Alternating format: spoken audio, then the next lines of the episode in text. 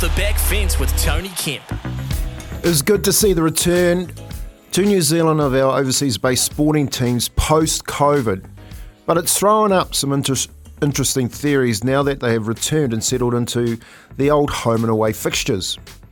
Let's have a look at the breaker season. On the road for near the entirety of the NBL season during COVID, they returned post COVID to become within a whisker of taking out a best of five game final series. And the Warriors, who are four from five, have started the season only emulated twice before in 2003 and 2018, both those years making the finals. So, what is it? Is it recruitment? Is it being back in your own bed? Or is it simply plain old luck? For me, it has to be a combination of these things as well as one key ingredient. Both teams have developed resilience.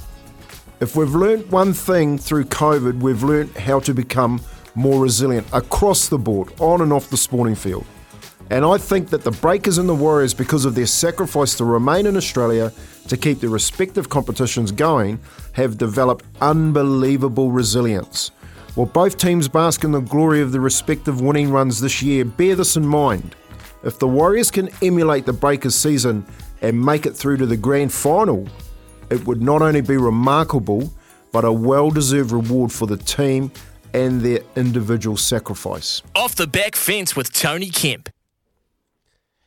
I love it, Kempy, because there's a big difference in being resilient and feeling sorry for yourself. And once you get out of the way and you you just say, well, that's the reality, and this is what we, good we can take out, and this is how it's molded us, and this is how it's going to be part of our culture, and it's there and it's in the rearview mirror, but it's now a part of us. Let's use it for good. And I think you've found something there, and I definitely know the Breakers would have used it. And then you, you've got a different group of players coming in as well, but there would have been some core people involved in that Warriors unit, including the CEO, including some of the senior leaders, Tohu Harris, your captain, who would have known how tough that was. And it'll be front of mind, it'll be back of mind. It's there, it's part of them. I love it. I think that that's a, a really salient point whether they can go all the way and, and, replicate what the Breakers have done, I don't think anyone necessarily expects them to or are asking them to in the Andrew Webster's first year. But the, the, the fact that you can lob that out there and say that this is something I've noticed is a, it's really special time for the Warriors. Yeah, it's it's a real um, like a, the theories you come up with. Like, is it their defensive prowess? Is it the attacking prowess? The coaching ability? You know, one thing that we that we're actually looking past is what they've done in the last two years. And I looked at Shaun Johnson, and the reason why I say they're more resilient because I'm looking at their attitude off the football field. Like they went through so much that they, to me, look like now, and the Breakers had, had given me this theory a long time ago, is that they just go, well, we can't, you can't batter us down any more than we've been battered down. You know what I mean? We've lived away from home. We've missed our family. We've taken shots across the bow for two years. Like, it can't get any worse. So let's just get out there and enjoy ourselves.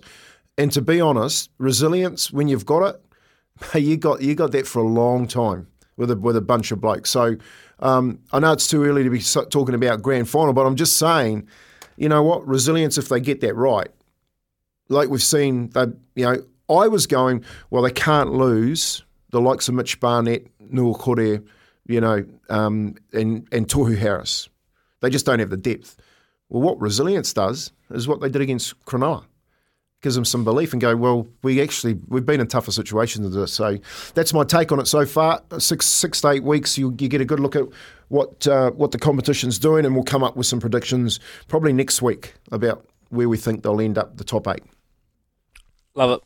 Uh, is there merit in that theory? Oh, 0800 150 811, double eight, double three. Can you see a different team for the Warriors this year? Is the resilience on show something that you have noticed? Get in touch with us. We'd love to hear from you. Here's Aroha with the news for Kubota together with Shaping and Building New Zealand.